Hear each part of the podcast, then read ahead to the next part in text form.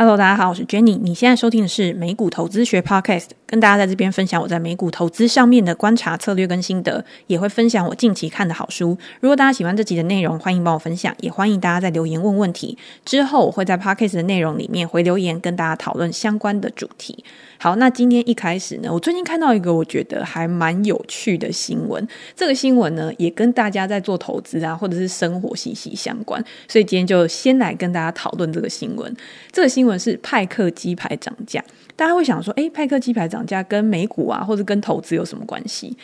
为什么它要涨价的原因，就是因为通膨的因素。在这一篇文章里面呢，它就有说，在今年的年初，其实很多的鸡排店或者是很多的餐饮店都已经开始涨价了。可是那个时候，派克鸡排的创办人，就是他们现在的老板，认为说原物料的价格本来就是涨涨跌跌、起起伏伏的。如果今天一个小吃店，一个很平凡的东西，譬如说大家会觉得鸡排是一个很朴实无华，然后你也不会天天去吃的东西嘛。那今天如果涨价的话，就像之前胡须章是不是它涨价，一碗卤肉饭五六十块，大家会觉得哇，你今天只是一个卤肉饭，就是白饭一碗，上面撒上那个卤肉而已，就要卖五六十块，等于是已经快要跟一个便当一样贵的时候，大家自然而然会去排挤原本的消费。可能我今天本来想一碗二十块三十块，我觉得卤肉饭这个 C P 值还蛮高的，我就会想要去吃。可是当一碗到五六十块甚至是更贵的时候，那我会觉得吃别的东西比吃卤肉饭还要划算，甚至更好吃，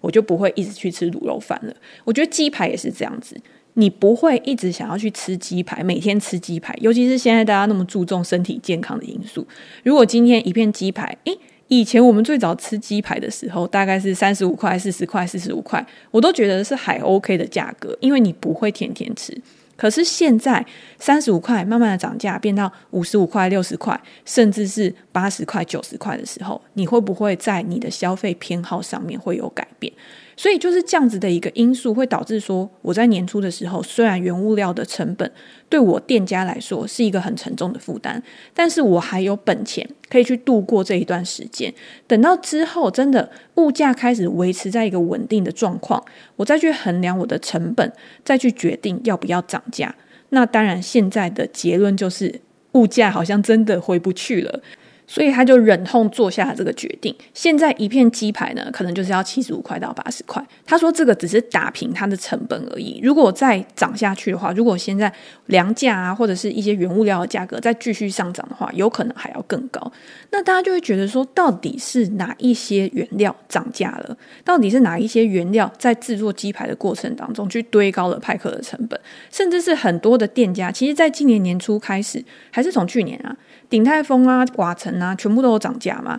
所以你现在外食的成本，我觉得一定是比在家吃还要高出非常多，我觉得是会有感的。以前我去吃鼎泰丰的时候、哦、因为我们都是两个人去吃嘛，两个人去吃通常要点到一千块，已经是饱到炸掉那一种，你会觉得哦，我真的已经不行了，我可能要外带回家，我真的吃不完那种感觉。可是现在真的你点跟之前一样的餐点就是要破千，因为它的那个涨价幅度已经让我都有感了，已经让我都感觉到那种通膨了。所以我觉得这一次的状况呢，真的是还蛮严重的。那到底有什么？第一个就是黄豆嘛、玉米嘛、小麦嘛，这些都是一定需要的。你今天炸鸡排，你就需要用面粉，面粉的原料就是小麦。还有在炸鸡排的时候需要用到很多油，这个油也是有涨价的。还有炸鸡排的那一块肉，其实鸡肉的价格跟过去来比也涨了很多。所以这些成本都是循序渐进去加上去的，到最后呢，就是反映在给消费者最后的这个产品的价格上面。那今天如果我们的薪资涨幅没有去跟上这种鸡排啊，或者是原物料，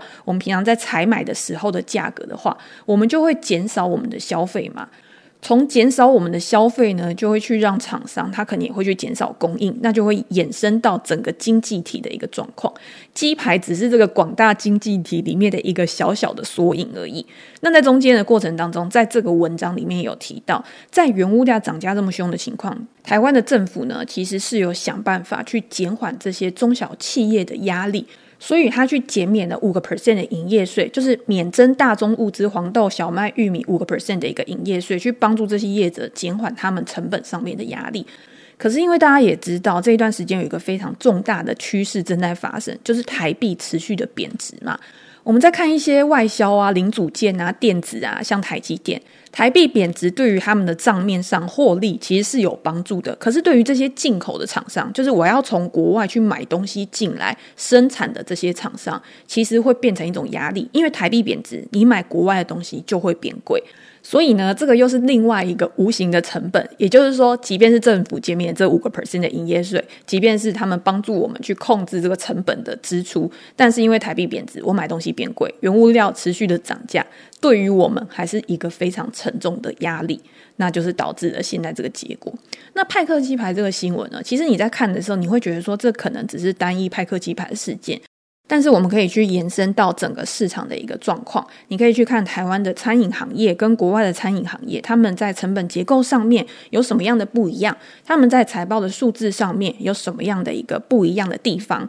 那有没有哪一个国家或是哪一家公司在这种成本控管上面是比较好的，它可以更好的去维持它的获利能力。那我觉得不管是国家，就是整个国家里面的一个市场结构会有差异，个别的公司它在营运策略上面也会有不一样的一些想法。我这时候呢就要讲到我最喜欢的鼎泰丰，因为以前我在看鼎泰丰的报道啊，老板的相关新闻的时候，我就非常的佩服鼎泰丰的老板杨继华，他的一个策略思维跟他在经营公司的时候他的一个投资哲学。我们现在讲一下，就是基本的餐饮业啊，他们的一个成本结构大概是什么样子。如果今天你去看一张餐饮业它的一个成本结构，它的财务报表的话，你会发现通常它的营收啊要扣掉它的食材成本，因为餐饮行业最重要的成本就是食材嘛，这个食材成本占总营收的比例大概就是三十到四十个 percent， 所以毛利率呢大概就是在 百分之六十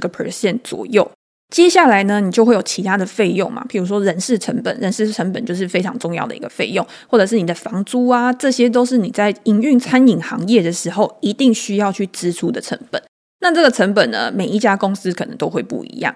一般平均来说，人事的成本它也不会超过 百分之三十， 然后房租成本大概就是在 百分之十到百分之十五。 你会看到很多的一些餐饮行业，像瓦城啊、鼎泰丰，他们都会开在百货公司里面，在百货公司里面的时候，你也要付给百货公司房租嘛，它会在你的总营收额里面去抽成，成为它百货公司的一个另外一个营收。所以如果你今天是那种比较大型的连锁店的话，或者是你是非常有品牌知名度的百货公司，可能会给你一些折扣，像我觉得瓦城啊、鼎泰丰这些应该都是有一定的一个议价能力。那我们就去看鼎泰丰它的一个成本。我为什么对鼎泰丰的这个成本结构这么印象深刻的原因，就是有一次看到鼎泰丰的报道，杨继华老板呢他就说他们的人事成本啊其实占总营收的比例哦大概是 百分之五十六。我们刚刚有讲哦，一般产业里面平均大概就是 百分之三十 不会超过嘛，你超过之后你的人力成本支出真的就是太大，可是它光人事成本占了就 百分之五十六，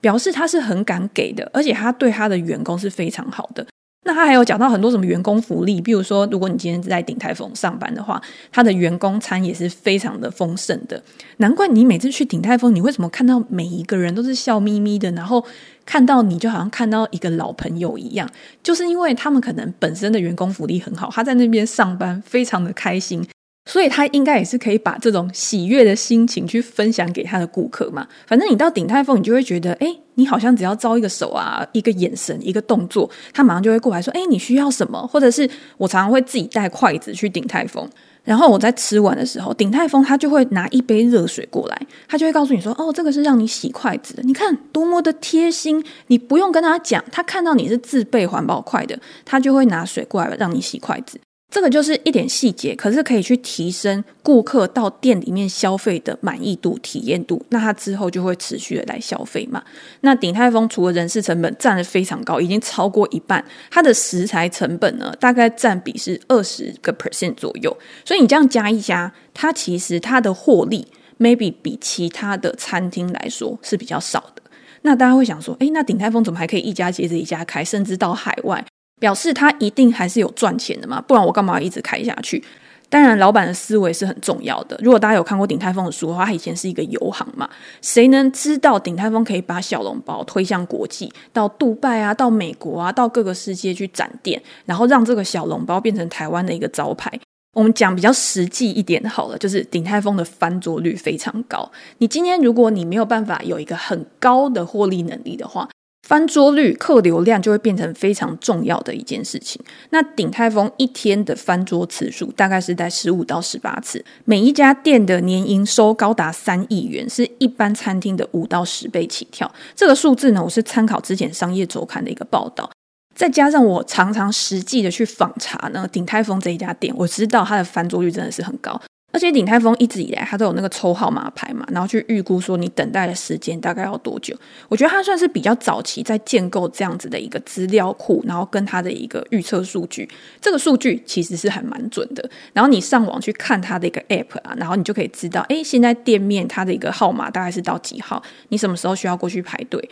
我自己呢都会看那个 app， 然后知道现在信义区哪一家店的人是最少的，然后我就先到那边去排队。那这边也可以提醒大家，就是如果现在信义区你想要吃鼎泰丰的话，因为信义区有很多家店，包括英里英有一家店，远东有一家店，星光三月 A 四 有一家店，通常呢一零一都是要等最久的。我觉得远东算是会等比较快的，可是因为现在疫情的关系嘛，我每次打开那个 app 我都发现现在鼎泰丰的生意真的是没有之前那么好，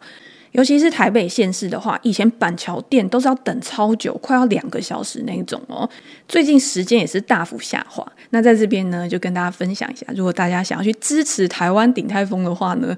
有的时候呢也是可以去支持一下，然后去消费一下，感受一下台湾小笼包的一个魅力。好，这一集不是鼎泰丰的业配，我只是想要从这一集来衍生出去一些餐饮业的财报。那因为我们是美股投资的一个专栏，美股投资的一个单元嘛，所以呢如果你今天再去对照美国的一个餐饮股的话，你也会发现很多很有趣的事情哦。我这样应该不会转太硬吧。美国的餐饮行业呢，大家比较熟悉的应该就是像星巴克啊，或者是像麦当劳啊、Chipotle 啊这些公司。我刚刚去看了一下他们的一个成本结构，我们就以最简单的毛利率跟净利率来看好了。如果你去看麦当劳，它的一个毛利率，也就是它的营收去扣掉它的成本之后，它的毛利率算是很高的耶，它毛利率有到 百分之五十 以上哦。所以你就可以知道，其实麦当劳它在它整个食材、它的供应链管理啊，它在成本控制方面，其实其实掌握的非常好，这个也是为什么它可以持续的成长、持续的有稳定获利的一个原因嘛。那你如果再扣掉其他的费用成本的话，它的净利率大概可以维持在 百分之二十到百分之二十五 左右。好，数字单纯来看是没有意义的，因为我们常常讲数字是要比较之后才有意义的。我们如果去跟其他的一些餐饮股，我们现在先不要讲说哦，我麦当劳就是一定要跟其他快餐来比，我们就讲一些我们比较熟悉的，譬如说像 Chipotle 这家公司好了。 Chipotle 这家公司是卖墨西哥卷饼的嘛，所以它会有很多的生鲜材料，以及它最重要的一个成本就是酪梨的成本。那如果你去看它的一个毛利率的话，它大概就是维持在 百分之二十左右。那相比于刚刚麦当劳 百分之五十， 你就可以看到其实它在成本上面不一定是它成本控管不好，只是因为它的成本可能比较贵，所以它在扣掉这个成本之后，它的毛利率只有 百分之二十。 可是它的净利率呢，它的净利率竟然还是可以维持到 百分之十 左右，所以我觉得这个也是还蛮厉害的一件事情。那如果是星巴克好了，星巴克 Starbucks 它的一个毛利率大概可以维持在 百分之二十五到百分之三十， 它主要是咖啡嘛，咖啡的一个成本啊，咖啡豆的一个成本，所以它的一个利润率呢可能会跟咖啡的一个价格、咖啡豆的价格有一个比较相关的一个数字、一个联动性。它的净利率呢大概也是在 百分之十到百分之十五 左右。好，我们以上讲的呢都是那种比较具有规模，而且长期的股价都是表现还蛮不错的。我们现在可以再来讲一个就是比较年轻的网红汉堡店 Shake Shack 这家公司。那如果你去看 Shake Shack 这家公司的话，它的一个餐饮形态我觉得是比较偏向快餐啊、麦当劳啊这些。那它的毛利率呢也是可以维持在 百分之四十 左右。 OK， 大家会觉得说诶不错哦，毛利率维持在 百分之四十 左右，而且它现在还没有在全球展店嘛，所以它未来的一个成长前景可期，搞不好呢会成为下一个成长股。其实一直以来我都有在关注这家公司，我也会觉得说诶，这家公司真的还不错，基本上它有一定顾客的一个忠诚度，尤其是他的东西又做得很漂亮，他的餐饮都做得很可爱嘛，然后让人家很有那种打卡的动机，所以呢在未来应该是明日之星。可是你去看从疫情以来啊，其实他都有一个我觉得蛮艰困的情况需要去突破吧。他也有去做那种车道，就是车道取餐啊、线上 app 啊这些东西，可是你反映在他的一个获利上面，也许是我这些前期的建制还没有办法给我带来很好的回报，所以现在呢 Shake Shack 它还是处在一个亏损的状况。你扣掉这些费用啊、投资啊之后，你没有办法有额外的现金、额外的盈余出来，这个就是我们后续可以去观察的，到底这家公司呢会持续的陷入亏损的泥沼，还是它可以成为未来的一个转机股。这个东西，商业的东西是一直不断的在变的，可是如果你今天把这些公司你都去列入到你的观察清单里面，好的公司就是一个成功的典范嘛，那后面呢，一些还没有那么好、还没有走上这一条道路的公司呢，它有没有办法慢慢的去导入正轨，导入到一个成长的轨道上面，这个东西就是投资人他可以持续去关注的。那这边呢，突然想到一个另外一个资讯可以去补充，我们刚才讲派克的时候就说黄小玉这三个大宗物质的价格在最近还是有一个持续上升的一个情况嘛，可是有一个东西在最近呢，它的表现，它的价价格其实有被压抑的，它没有像其他的原物料涨得那么多，这个东西就是咖啡的价格。咖啡的价格呢，在最近半年、最近六个月，如果我们去看黄小玉的话，最近半年它的涨幅都是有二二三三四十个 percent 以上的一个涨幅，所以才会让这些餐饮业，才会让这种鸡排店那么痛苦嘛。可是咖啡在最近半年它的一个涨幅是零，它的跌幅是 百分之五点九， 所以咖啡的价格在这段时间它是下滑的。那我看到这个消息呢，我那时候也是觉得诶，怎么会咖啡之前有涨过一段啊，之前我记得在二三月的时候好像还有创高的一个价格，就去找了一下为什么，原因是什么。第一个原因呢，就是因为俄乌战争、中国封城导致这个咖啡的需求呢有下滑，这个东西呢我觉得合理啦，但是我会觉得没有到那么的紧密，因为全世界的一个咖啡市场应该还是蛮大的嘛。那当然中间这个过程呢，如果真的受到中国或者是俄乌影响的话，我觉得这个东西是比较波段性的、比较暂时性的。那另外一个原因就是天气的关系，也就是主要种植咖啡豆的这个产地国家啊，它的一个天气会去影响到咖啡的供给，那这个供给就会去影响价格。那如果今天天气不好，譬如说有暴雨啊，有一些比较不好的天气的时候，产量就会减少。那你今天因为咖啡的市场非常大嘛，你今天供给减少，可是需求还是一直存在，那就会去推升咖啡的一个价格。可是刚好呃，主要的产地比如说像巴西啊，巴西在今年呢，就是在近期它的一个天气并没有非常差，表示说它这个产量其实还算是蛮稳定的，供给还蛮稳定的，所以也导致就是在需求可能会受到影响的情况之下，供给又维持在一个很不错的一个阶段，去抑制了咖啡的一个价格。所以大家至少可以知道，诶，短期咖啡可能不会涨价哦，虽然说已经很贵了，但是呢，至少它比起鸡排店来说，它的一个成本压力可能是会比较放缓的。那大家就可以去观察后续的一个表现啊。我觉得这些东西都是环环相扣的，尤其是餐饮行业。餐饮行业你在看它的一个财报啊，或者是在预估它未来的一个表现的时候，原物料一定是最重要的一个环节嘛。那再来就是人力成本，在通膨的影响之下，你今天要请更多的人，那你是不是要去提高他们的薪资？提高他们的薪资呢，同样当然也会去压抑你的获利。但是因为餐饮是服务业，你今天没有人也是不行，所以你也会看到有很多的店家，包括像麦当劳啊、星巴克啊，他们也都有发展线上渠道，或者是那种自助点餐系统，去缓解人力成本的压力。这个世界就是不断的因为需求跟供给的变化，然后去改变我们原本生活或者工作或者是购物的一个模式。那当然也是因为一直持续的变化，投资才会变得比较好玩嘛。那这个就是前半部呢，我们今天要讲就是餐饮行业的一个东西。好，我发现我讲完这个之后呢，既然已经二十分钟了，表示前面我们这种台湾跟美国的餐饮行业呢，让我有点滔滔不绝，有点失控。那接下来呢，就是讲一下上个礼拜美股的一个表现。上个礼拜美股表现，如果大家是美股投资人的话，应该会觉得非常嗨，原因就是因为上个礼拜的涨幅创下了二零二零年以来最大的单周涨幅，三大指数呢累计的一个涨幅都有大概快要 百分之七 左右，所以是一个非常强劲的一个反弹。那大家会觉得说，诶，怎么会发生这样的一个情况？是发生什么事情了吗？我觉得很多的讨论啊，都会告诉你说，哦，因为可能通膨啊没有想象中那么严重啊，或者是现在市场的担忧已经变成走向衰退，也导致联准会它的一个紧缩政策可能不会这么强硬，升息的预期呢开始下滑，所以导致资本市场呢又开始有一个庆祝行情的一个产生。我自己是不会这样看，就像我们在前两篇的 podcast 里面也跟大家讲，你去预测经济会成长或者是衰退其实是没有什么意义的。这个没有什么意义不代表说你不需要去重视它，而是这个东西它不会去影响到你在当下你在短期或者是波段的一个策略的一个进行。这个策略呢是你在进场的时候你就应该要思考好的，我今天我投资的目标是什么，我要靠什么样的方式去达成这个目标，那在这样子的一个情况之下，我要选择什么样的商品跟什么样的资产去达成我的一个目标。这些东西呢你在一开始如果有规划好的话，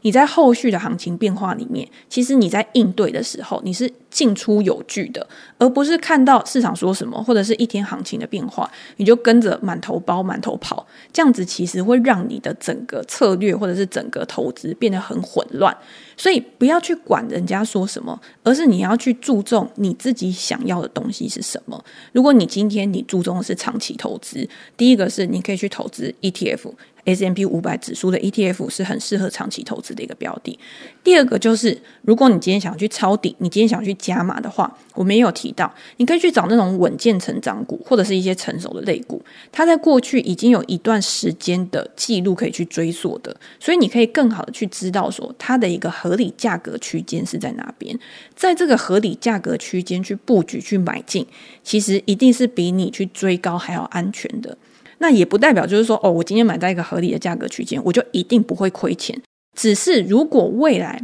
它回到一个它长期的上涨轨道上面，这家公司实际真的有持续的在前进，持续的在成长，你一定也可以跟着这家公司一起在获利。所以上个礼拜这么大的一个反弹，或者是在之前从四月以来这么大幅度的一个下跌，其实只能告诉我们说现在的市场波动非常大，在波动非常大的这个过程当中，我们一定要更注意风险，还有更注意我们的一个资金配置，这样子即便是未来有任何意外的情况发生，你也不会有太大的损失，你可以去保护你的资产，这个才是最重要的。那我也跟大家分享一下，就是说现在投资者或者是整个市场他关注的东西，或者是你可以去关注的指标有什么，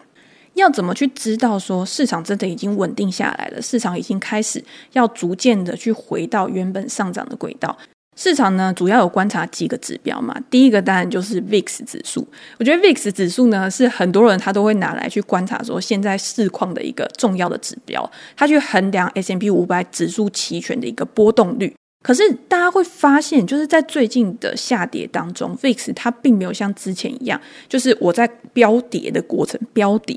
飙跌的过程之中呢向上去大幅飙升，所以这时候市场也会有一些质疑啦，就说诶，既然它没有大幅飙升，会不会代表就是市场根本一点都不恐慌，是不是还会有进一步的下跌空间？这个是大家可以去关注的。可是我一直不觉得 V I X 是一个非常准，或者是你要当做第一优先的指标，我觉得可以拿出来参考，但是它跟你在实际做资产配置的时候，我觉得它的相关性不是到那么一个大。好，第二个去衡量整个市况的呢，当然就是 Put Call Ratio 了，就是买权跟卖权的一个比例，未平仓比率。这个比率呢，其实大家就会去衡量，因为你在做买权跟卖权的时候，就是去看你对这个市场未来乐观跟悲观的一个程度嘛。当这个指数呢可能突破到一个数值的时候，就代表短线市场对于未来的行情极度的乐观或极度的一个悲观。那目前的一个 Put Call Ratio 呢，它最近虽然是有升高的一个情况，但是要达到二零一八年或者是二零二零年那种极端高值，其实是还有一段距离的，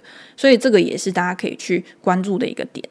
那第三个指标呢是两百日移动平均线，这个也是我们常常讲的，就是年线两百日的移动平均线通常是一个多空的分类。对于很多的大型股稳健成长股来说，如果它今天跌破了两百日平均线的话，那有可能它就是陷入到一个比较萎靡比较疲弱的一个状况。那如果今天是高速成长股，以我自己的经验来讲，如果它今天跌破两百日平均线的话，通常它不太会有一个非常强劲的支撑力道，它后续可能会再引发一个更重的下跌。所以这个在稳健成长股跟高速成长股对于两百日移动平均线的一个判断上，它会有差异。但是如果我们把整体的情况加在一起看的话，那也是可以看到整个市场一个行情的一个变化，或者是整个市场一个强弱势的一个表现。目前大概有 百分之三十 的股票现在还是高于年线两百日平均线的，但是这个数字跟之前相比呢，其实已经低还蛮多的，也就表示说有很多的股票啊，现在都是处在一个很弱势的一个形态。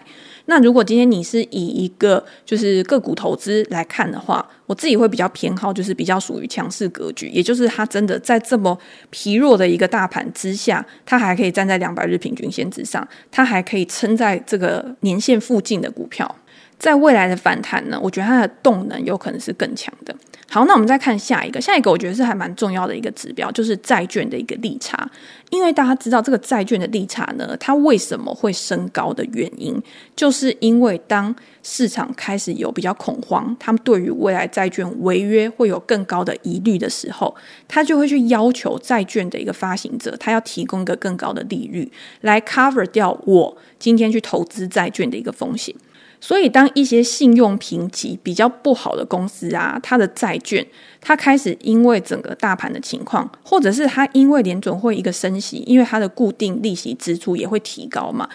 投资人会担心说，诶，你未来会不会付不出利息，或者是会不会破产，这些问题的衍生会导致这些债券的收益率，它的给的殖利率会持续的增加，它就会跟原本国债，因为国债是属于那种无风险资产的利差越拉越大。当债券的一个利差越来越大的时候，那当然大家就可以去小心一下。那最近其实有一些新闻就可以开始跟你讲说，哎，利差开始增加啦，现在呃利差开始接近到一个比较危险的一个水准啊。过去高于 百分之一点五 的时候呢，可能就是一个标准值一个界限。那超过的时候你就要特别小心。但是我还是会觉得啊，这种东西没有说一定就是一定怎样。当事情开始慢慢去演变的时候，你可以把它纳入到你的一个警觉范围，但是你不需要对某一件事情，某一个单一事件过度的恐慌，去引导你做出可能本来没有必要去做出的一个决策。这些东西都只是一个资讯，只是一个参考值而已。可是你真正的投资决策还是要依照每一个人他不同的条件，他的风险承受度来决定。好，那大概呢，我觉得是这几个，还有一个可能就是那个美国散户投资人情绪指数。那这个指数其实也有很多人在分享，反正也是一个参考的一个指标啊。那大家有没有要去利用这个指标，或者是你把我们刚刚讲的所有的指标，你全部都综合来看？这个综合的指标呢，当然你符合越多项，表示说市场的一个情绪越恐慌嘛，越趋近一个极端值，那当然也会去影响到市场的一个行情。好，我们最后呢就来讲一下，因为我记得前几天在 Facebook 上面有一个读者就问我说，对于达利欧现金是垃圾这件事情怎么看。他这一次呢，除了他从之前讲说现金是垃圾之外，他还说股票其实也是垃圾，也就表示说，股票如果你现在去投资的话，在未来可能会为你带来非常不满意的报酬，让你非常痛苦的这个意思。那这个主题呢，其实我在我的 Pressplay 专栏也有跟大家先讨论过了，因为那个时候达利欧这个话一放出来，当然就是引起市场很高度的一个关注。大家会觉得说，诶，如果我现在现金是垃圾，股票也是垃圾，什么都是垃圾的话，那我还可以去投资什么？那达利欧在这个演说里面呢，他其实就有讲，如果我现在现金是垃圾，因为你的购买力下滑嘛，你今天你的现金价值会一直持续的下跌的。那股票呢，又因为现在整个市场上面在联准会升息啊、紧缩啊这些策略政策持续的演进之下，股票市场它的估值还是有可能进一步的回调。那如果是这样子的话，那持有一些实体的资产，譬如说像房地产啊、黄金啊这些实体资产，不管你今天是在通膨的情况之下，或者是今天在衰退，可能黄金它也可以作为一个保值的一个作用嘛。这些实体资产呢，对于投资人来说会是更好的一个选择。好，我们今天讲比较简单一点的，房地产啊、黄金啊这些东西确实是可以保值，如果你以一个时间拉长来看的话，如果今天有一个东西是具有稀缺性的，也就是它的供给量是一个固定的，比如说像房地产，它的一个土地土地一定是有限的嘛，黄金它的一个挖掘量，它的一个产出量其实是非常的缓慢，然后它是有一定的一个限制的，所以今天它会保值的原因是因为它的稀有性。那为什么这些东西的价格会持续的去上升的原因，是因为这些东西的价格是用货币去计价的，也就是它今天是跟货币，比如说像美元好了，它是有一个相对关系的。当货币的价值去下滑的时候，实体资产的价值就会跟着上升，因为它是一个相对的关系。所以如果今天又因为任何的事件去导致可能跟黄金挂钩的美元，它开始有价值下滑的一个现象，那黄金的价格就是会上涨的嘛。可是我觉得以现况来看啊，美元它现在就是处在一个蛮强势的一个格局，那你今天像殖利率也是持续的上升，实质利率也是在上升的一个情况之下，我觉得对于黄金来说不见得是一个正向的一个影响，反而是一个负面的影响。那房地产我觉得这个东西还要从很多的角度来看，今天供需的关系，利率的关系，当然都是一个影响因素。实体房地产它又会牵涉到譬如说像地点啊，或者是其他的一些评估要件，这个东西是很复杂的，你要一体而论，就是一言以蔽之，我觉得是很困难的一件事情。那我们就实际来看达利欧他在现在他的一个投资组合，就是桥水桥水基金，他在上一季的时候他的 十三 F 出来，他是不是真的像他讲的一样，就是去黄金啊，房地产啊，或者是他在他的一个资金配置上，他在他的投资组合上面有做什么调整。你可以看到他在上一季美股下跌的同时，他还是去加码了股票嘛，也就表示说今天今天这些机构他在讲出他的想法，他在讲出他的言论的时候，他不一定是符合每一个人的，而且他会根据时间的一个调整，在投资人在公司的压力之下，他也不可能是完全空手的。那他第一季呢，他其实主要买就是像健康照护啊，消费啊，这些比较防御类股的公司，那再加上他对于新兴市场也是很看好，所以像 V W 新兴市场的 E T F 他也有买，然后也是他主要第一大持股。第二大持股呢就是宝桥，宝桥就是属于必须消费，那也占比呢还蛮高的。那再来呢，他也有阿里巴巴，那阿里巴巴在上个礼拜也有公布他们的财报，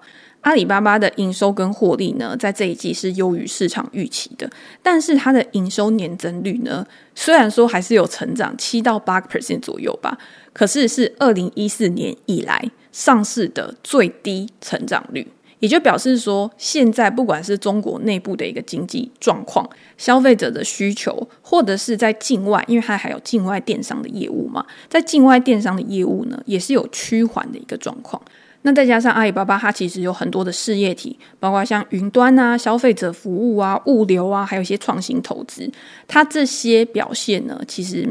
我觉得还是有在成长，但是没有像之前成长那么好。有一个亮点是它这一次的云端业务终于实现了它全年的获利，也就表示说之前都还是在亏钱的状况，但是今年呢终于实现获利，终于开始赚钱了，那这个是大家可以去关注一下。那我在我的 Pressplay 专栏呢，也有针对阿里巴巴这一次的财报去写了一个比较详细的介绍跟分析，还有它未来的一个股价看法。当然大家也知道现在中概股阿里巴巴这种股票呢，其实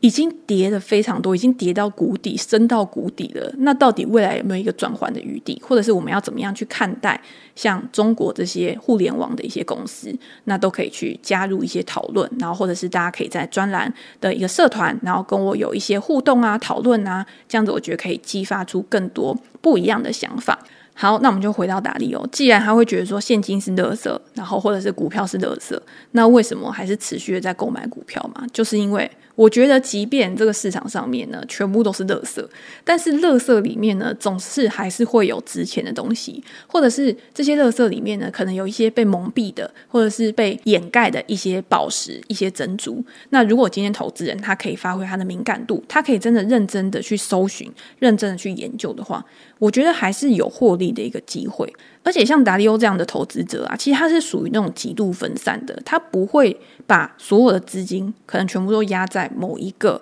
资产上面，或者是某一个国家上面。大家如果去观察他的 portfolio 的话，你就会发现他的一个特色是怎样，那你也可能会对他自己的一个讲法，我觉得会有一点点质疑啦。但是我觉得这种东西就是你今天可以去发表你的看法，其实我们之前有讲过嘛，你今天每一个投资人，每一个基金经理人，每一个机构都可以去发表他对于当下盘势的一个看法，但是这些想法会因为新进来的资讯，会因为你所获得的意外的一些资讯而有所去调整的。他当下讲的东西只是一个点，但是你要怎么样把这些点去串联成一个逻辑，那这个也是我们投资人要持续去学习的东西。所以我觉得还是自己要有自己独立思考的一个能力，对于你自己买的东西，你投资的东西，你要去了解它，你要去知道它的特性是怎样。在现在这种波动的市场当中，大家知道经济还是会持续去成长的，把时间拉长来看，我们不可能往后活嘛，我们一定是往前过嘛，往前走嘛。那在这样子的情况之下，有什么东西是未来五年十年不会变的东西？这个东西可能是你现在比较敢去追逐的，敢去持有的东西。那如果它是会一直改变的，或者是它未来的可预测性比较低的东西，那我们今天也不是说完全就不能投，只是你在投入的过程当中，你要更有风险的意识，你要让自己知道我的退场机制，我的退场的原因是什么。只要在这种可控的情况下面，我觉得聪明的去追逐风险是一件投资市场上面必要的事情。好，那今天就先跟大家分享到这边。最后就提供大家一个资讯，就是到六月第一个礼拜完结的时候呢，因为我的 Pressplay 专栏目前有九折的一个优惠，如果大家有兴趣的话，点资讯栏里面的连结到专栏，输入折扣码 J E N N Y 二零二二就可以享有首月九折。那就先分享这边咯，拜拜。